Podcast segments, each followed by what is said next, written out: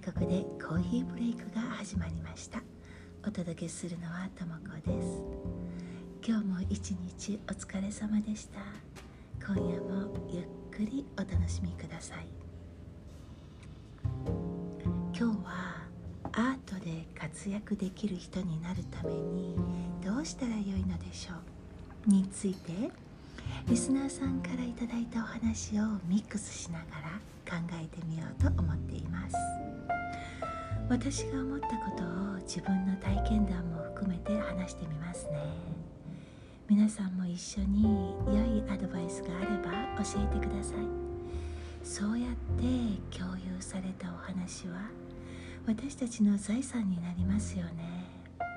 私一人のお話だけでなく皆さんのお話が集まるところそういう空間の中で自分を助けてくれるアイデアを見つけられたらそういう場所があったらいいなと思いませんか？では今夜のコーヒーブレイク始まり始まり。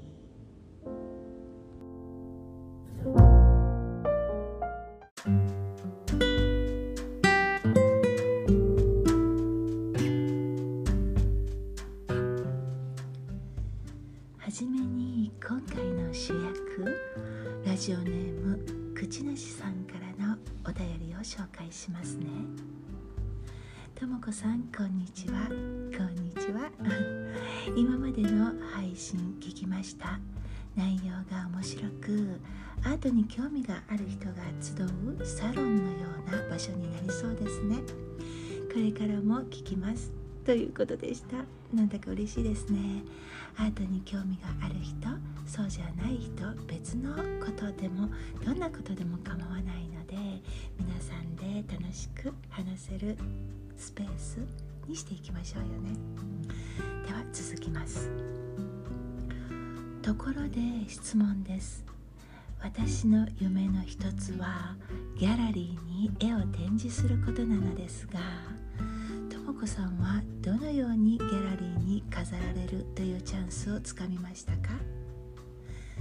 私の住む地域でも一応ギャラリーはあるのですが市が運営するギャラリーで1週間8万円もします。しかもあまり人が入りません。私も将来的にとも子さんのようにギャラリーに飾れる作品を描き活躍したいのですが自分の絵を飾ってくれそうなギャラリーの探し方すらわからない状態です。描いている絵のジャンルが絵本のようなイラストなので受け入れてくれる場所が見つかるかどうか。全くアートの人脈がない大人は何から始めると良いですか？アーティストになりたい全ての大人たちに何かアドバイスがあればお願いします。という内容でした。口主さんのように考えている人は少なくないと思います。私だって同じように思うことがたくさんですよ。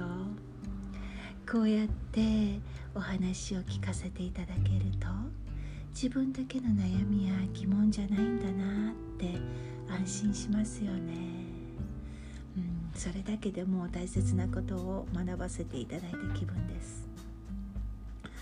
では質問に答えてみますね。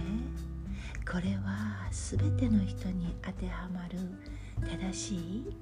または絶対的な答えではなくて私の考え方や体験談ですからこういうこともあるんだなという程度で軽く聞いてみてください。もちろん参考になることがあれば嬉しいです。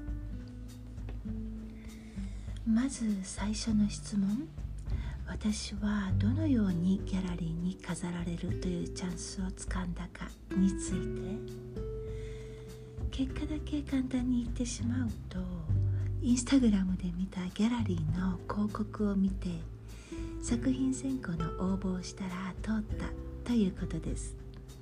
だから世の中の作品募集の広告などを見ておくのは一つのチャンスかもしれませんね。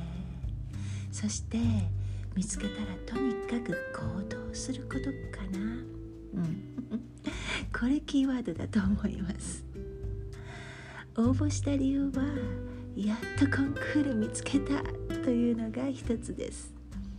私が今住んでいるところはコンクールのようなものが少なくてずっと探していたのにちっとも見つけられなかったんですよ。そのうち教育関係の仕事が忙しすぎて探すどころか作品を作る時間もない時期もありましたよ。だから見つけた時はあもう今しかないとすぐに動き始めました。作品提出までに2週間あったかなかったかくらいの時期に見つけたので大変でしたよ。作品が乾くかどうかも気になって。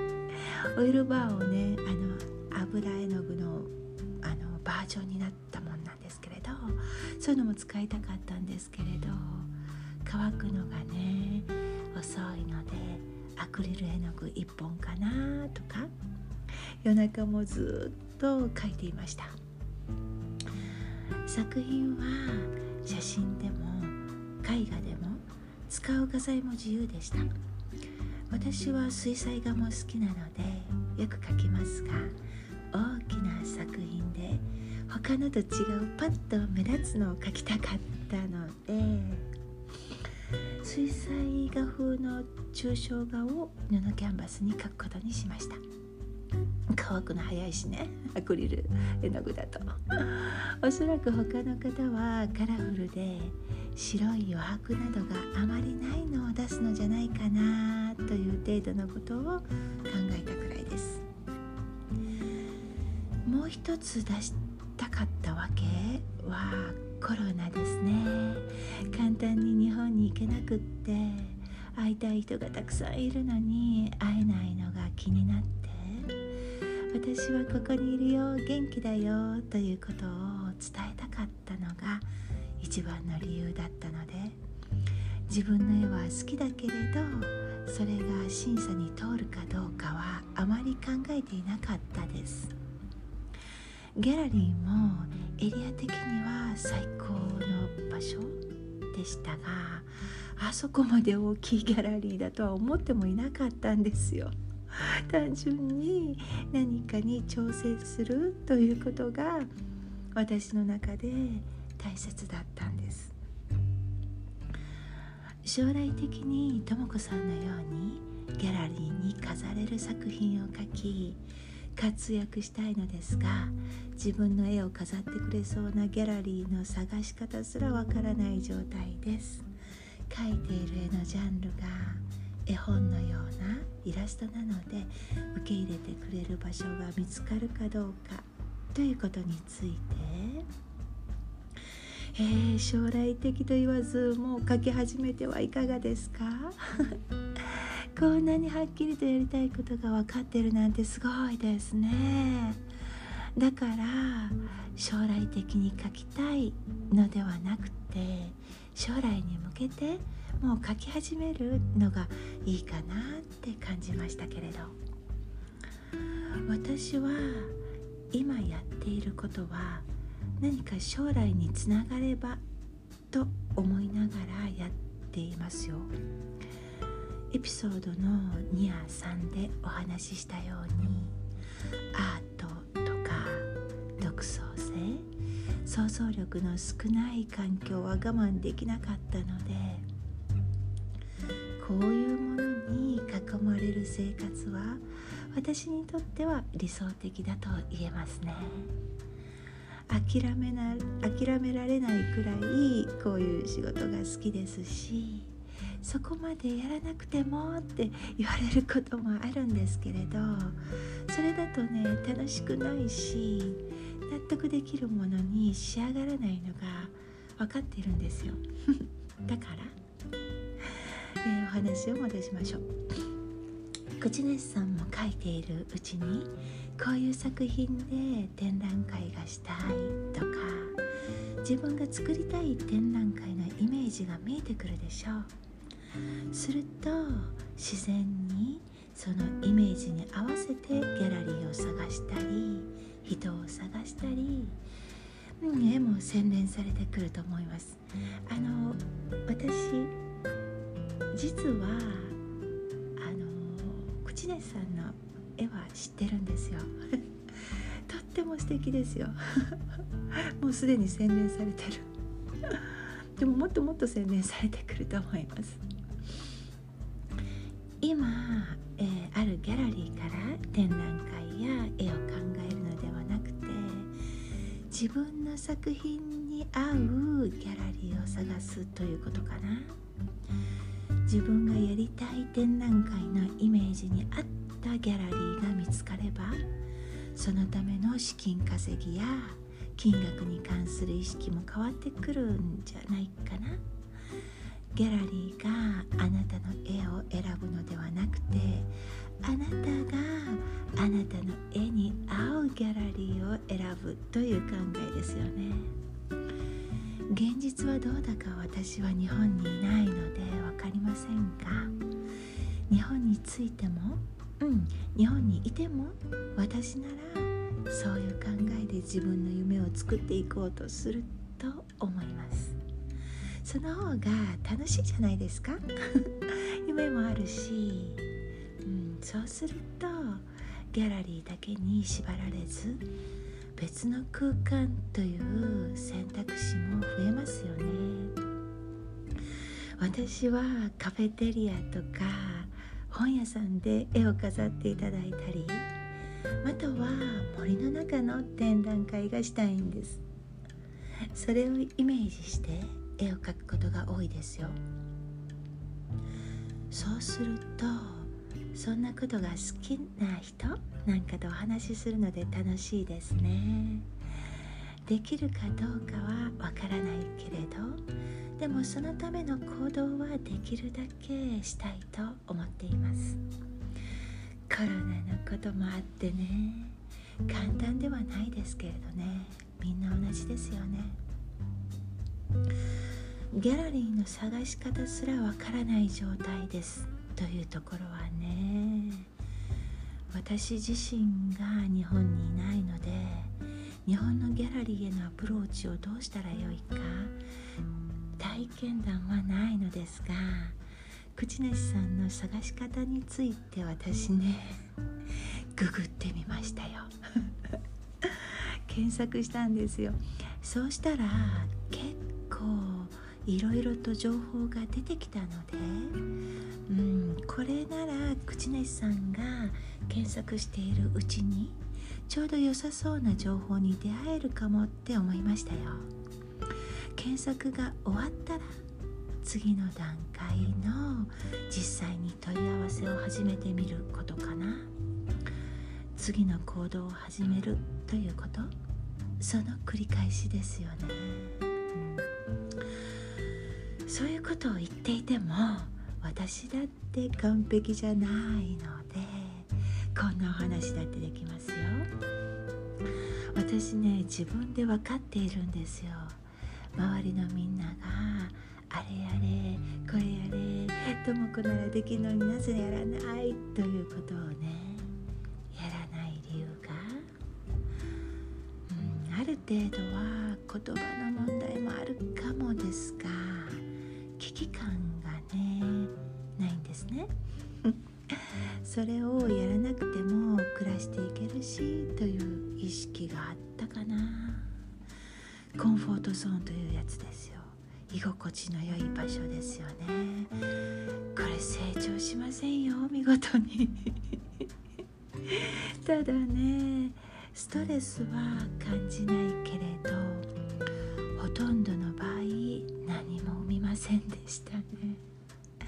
それは事実。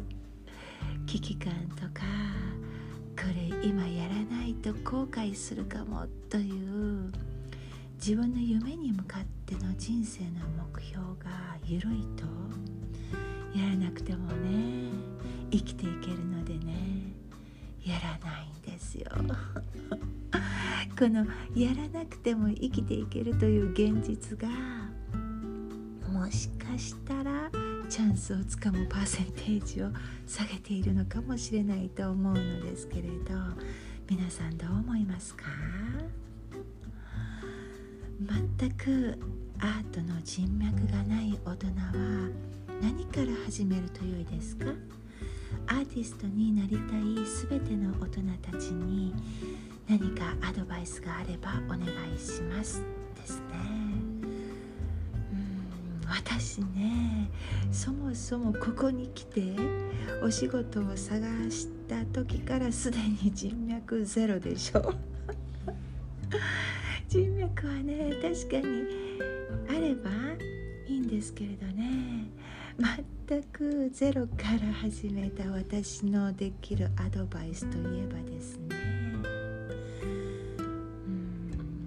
自分が得意なことで経験数体験数知識などをつけていくだけかな。そこに後から人脈がついてくる感じでしたよ私の場合は。だからアドバイスはズバリ。人脈を当てにせずまずは自分で行動するかな、アートで言えば作品を作ること。インスタグラムで素敵な仕事をなさってる方たちって書いてる量が私なんかよりずっと多いしね。絵だって描けば描くほどやっぱり上手くなりますもんね。人に見せられるだけ練習して書くことが私は最低条件だと思います。で私はまだまだです。アーティストになりたい全ての大人にアドバイスというほど私はすごいことをしていないのですが本当に自分がやりたいことのためにゆっくりでもいいから今までやっていたことの次の行動を設定してやってみることはどうかな、うん、何か作っているという点でその人はすでにアーティストだと私は思います。で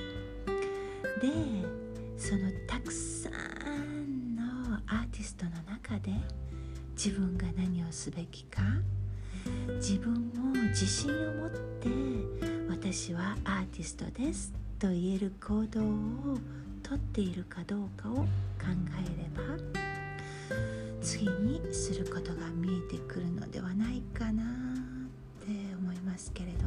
どうですか？でね困った時はまた誰かにお話を聞いてもらうに限りますよ。これ私は下手だったんですよ。でもねうんえー、っとトレーニングかな。ちゃうと実にいいですよ。私の今の活動は私が大切にしている人たちつまり私が大変な時に助けてくださった方々や私に真の喜びを与えてくれる教え子たち子供たちへの恩返しなんですよ。今やっていることすべて。だからその方々が喜んでくださるような何かを気持ちだけでなく形にしても見せたいという目標に向かって何をするかいつも考えています。ギャラリーへの応募もその一つだったんですよ。あの時助けてくれた皆さんにどう恩返しができるかという気持ちが私を動かしているのは確かですよ。それほど苦しい時期が私にもあったんですよ。これでも。でそういう目標目的があるので今は実に動きやすいです。何をしなくてはいけないかの対象物がはっきりしているのでねブレにくいですね。口主さんをはじめ私の放送を聞いたりインスタグラムを見てメッセージをくれたりしている方も私の恩返しプロジェクトの一人です。一緒に考えて夢に近づいていきましょう。楽しくね。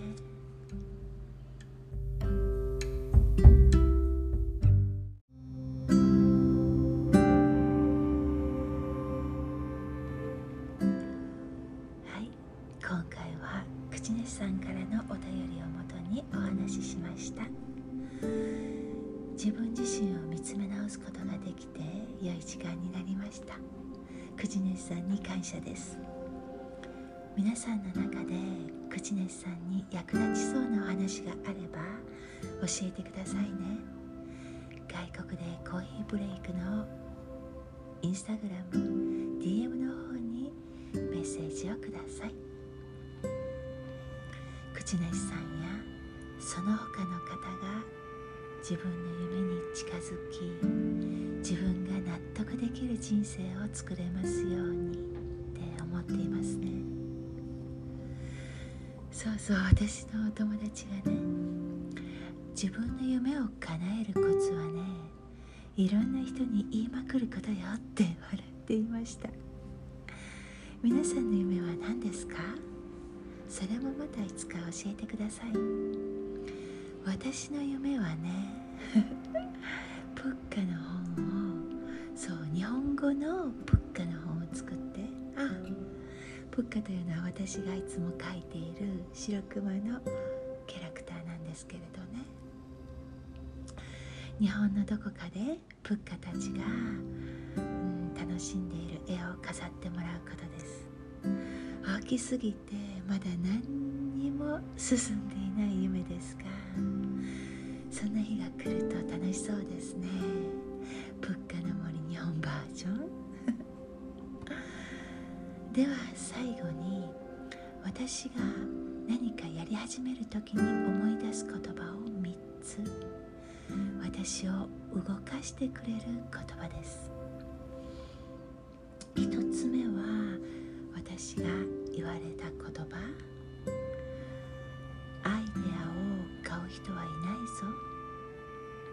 っていう言葉。行動しろ。物を作れ。ということかな。話す話しているだけじゃダメだ。ということでしょうね。ああ書かなくっちゃって思います。2つ目は自分らしくしていて。私のやってきたことは子どもたちの成長に大きく影響したことを認めてくださったある保護者の方の言葉です。私らしくしていてほしいと言われたその言葉で本当に救われたことがあります。それはまた作品を作る時自分が100%気持ちと思えるものを作ることに集中させてくれます。3つ目はね言葉というかフレーズですね。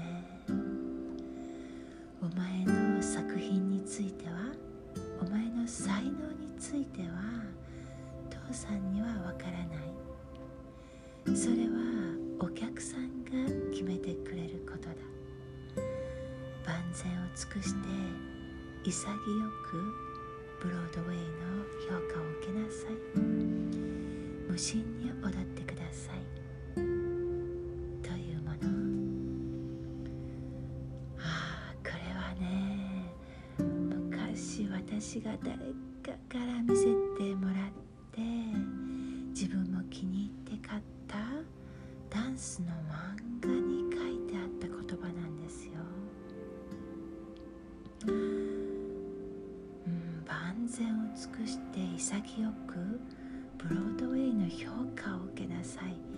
無心に踊ってくださいということね、私は自分が何かに挑戦する時そしてそれを評価される時いつもこの言葉を自分に言い聞かせています。良い言葉だと思いませんか、それでは口主さんをはじめ週末をお過ごしください。今日も一日お疲れ様でした。おやすみなさい。